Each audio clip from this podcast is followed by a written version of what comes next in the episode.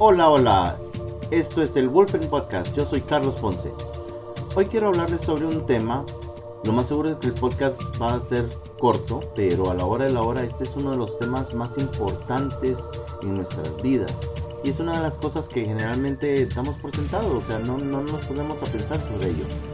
Y es importante de repente reflexionar exactamente qué ocurre cuando tomas decisiones.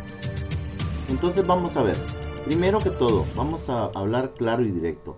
No estamos hablando sobre qué le quiero poner, qué le agreguen a mi baleada. No, no, no, no, no estamos hablando de cositas así pequeñas, no. Estamos hablando sobre el punto donde tienes que tomar una decisión de aquellas decisiones que definen básicamente tu vida, definen exactamente cómo va a continuar tu vida, cómo va a continuar las cosas que haces, o sea, las decisiones que tienden a ser muy muy muy importantes.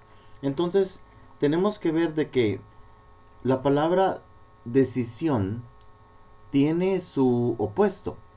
Interesantemente, decisión significa cortar de, o sea, básicamente esto y no lo otro y no lo otro totalmente. Lo opuesto sería la incisión. La incisión corta adentro. O sea, esas son las dos palabras que quiero que relaciones. Decisión e incisión. El incisi- una incisión tiende a cortar entonces hacia adentro. Básicamente incluye. La decisión en verdad excluye. La decisión viene a sacar todo lo otro y concentrarse solo en una cosa. Entonces, ahí es donde escoges una ruta, escoges que vas a seguir esto, escoges que vas a hacer aquello, pero ya no lo otro, lo demás. Lo demás queda, no, no quiero decir en el olvido, pero sí que queda, como dice, fuera de aquello que tú has decidido. Escoges por un lado, obviamente no por el otro. Entonces te vas por ese lado que decidiste, pero el otro queda como en la incógnita de qué, qué hubiera pasado. No nos vamos a meter al rollo de estar pensando, ay, si yo hubiera decidido antes por aquí, entonces no me hubiera ocurrido aquello por allá. Por supuesto que no, no es el punto. Tienes que decidir, tienes que tomar aquella decisión. Entonces veamos un momentito qué es lo que ocurre. Bueno, en primer lugar, las decisiones tienden a ser emocionales. Regresemos a ese ejemplo que les daba al principio, así como de ¿qué es lo que quiero ponerle a mi baleada? Bueno, básicamente todo es eh, depende de tus antojos en el momento, eh, o incluso hasta lo que tu cuerpo indique, así como que tiene ganas de, porque de repente necesita una u otra cosa, pero a la hora de la hora entonces ahí vienen, como dice, unas decisiones pequeñitas, pero están de nuevo basadas en las emociones, basadas en lo que te gusta, basadas en lo que quieres en el momento, tus antojos del momento. Al final, las decisiones importantes también vienen en ese mismo sentido. Van hacia lo que te gusta, hacia lo que deseas, hacia lo que quieres. Cómo te sientes emocionalmente hacia una cosa. Obviamente, vienes y lo que te gusta, pues hacia eso te inclinas. No te vas a inclinar hacia lo que no te gusta. Ah, pero de repente puede ser que hayan cosas que no nos gustan, pero son necesarias para poder venir y obtener aquello que sí quieres, aquello que sí, a lo que sí te inclinas. Entonces, es necesario poder ver esta parte de las emociones y cómo básicamente van moldeando nuestras decisiones. Es necesario conocerse a sí mismo. Pero por el otro lado también es necesario tener opciones. Mira, si solo tienes una opción, ahí no hay decisión. Ahí no, ni siquiera tienes que decidir.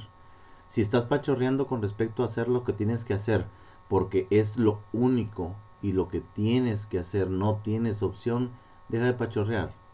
Hazlo. Punto. No hay opción. Entonces, simple y sencillamente, aquello es lo que se tiene que hacer. Vas por aquello y nada más.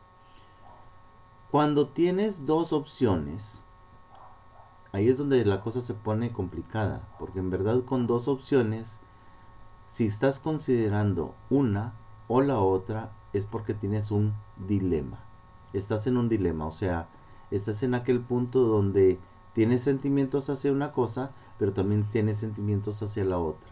Y entonces no hayas cómo, cómo venir y balancear la cosa. Puede ser que la cosa esté enteramente balanceada y entonces no sabes para dónde agarrar. Entonces lo que necesitas es generar o buscar una tercera opción.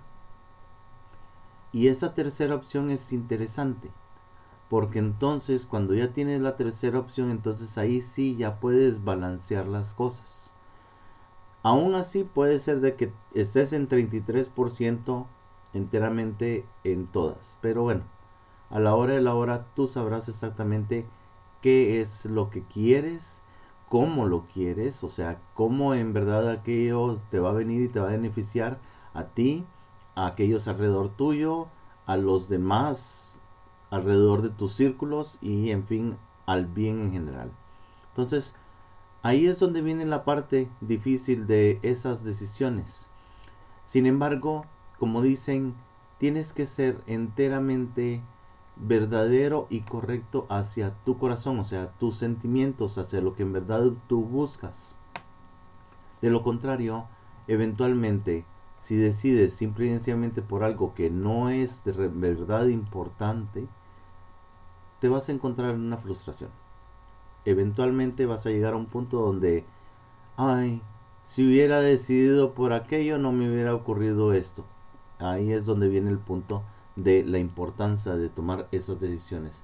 Entonces siempre busca esas, tener esas tres o más opciones para no estar en un dilema y pues para tener en verdad de dónde poder escoger qué es lo que puedes hacer, qué es lo que puedes llevar a cabo, cómo lo quieres llevar a cabo, en fin, cómo, cómo deseas que las cosas sean, que la vida sea en tus términos, o sea, bajo tus decisiones, y no necesariamente bajo las, los términos o decisiones de alguien más. En pocas palabras, tú mandas, tú decides, tú eres responsable por tus decisiones y también por lo que las decisiones traigan. Entonces, es necesario de que, de que busques a creer en ti mismo, a conocerte a ti mismo, a, busques en sí a, a tomar las decisiones en una forma meditada, evaluando, pensando muy bien, bueno, ¿qué más va a venir por esto? ¿Qué significa si yo hago esto o si yo hago aquello? O sea, ¿qué significa para ti, para los demás alrededor tuyo, para, en fin, para, para años venideros? No solo puede ser simplemente ahorita o el próximo mes o la próxima semana. No, piensa en, en ese sentido en, en años. Y quizá un comentario último. Ninguna decisión está en verdad escrita, como diríamos, en piedra. Y aunque estuviera en piedra, también se puede cincelar y se puede borrar. ¿Qué quiero decir con esto?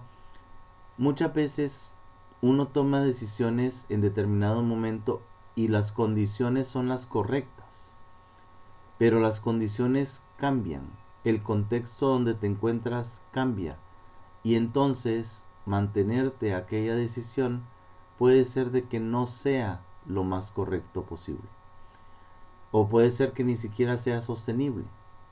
No te aferres a una decisión tomada bajo un contexto diferente del que te encuentras.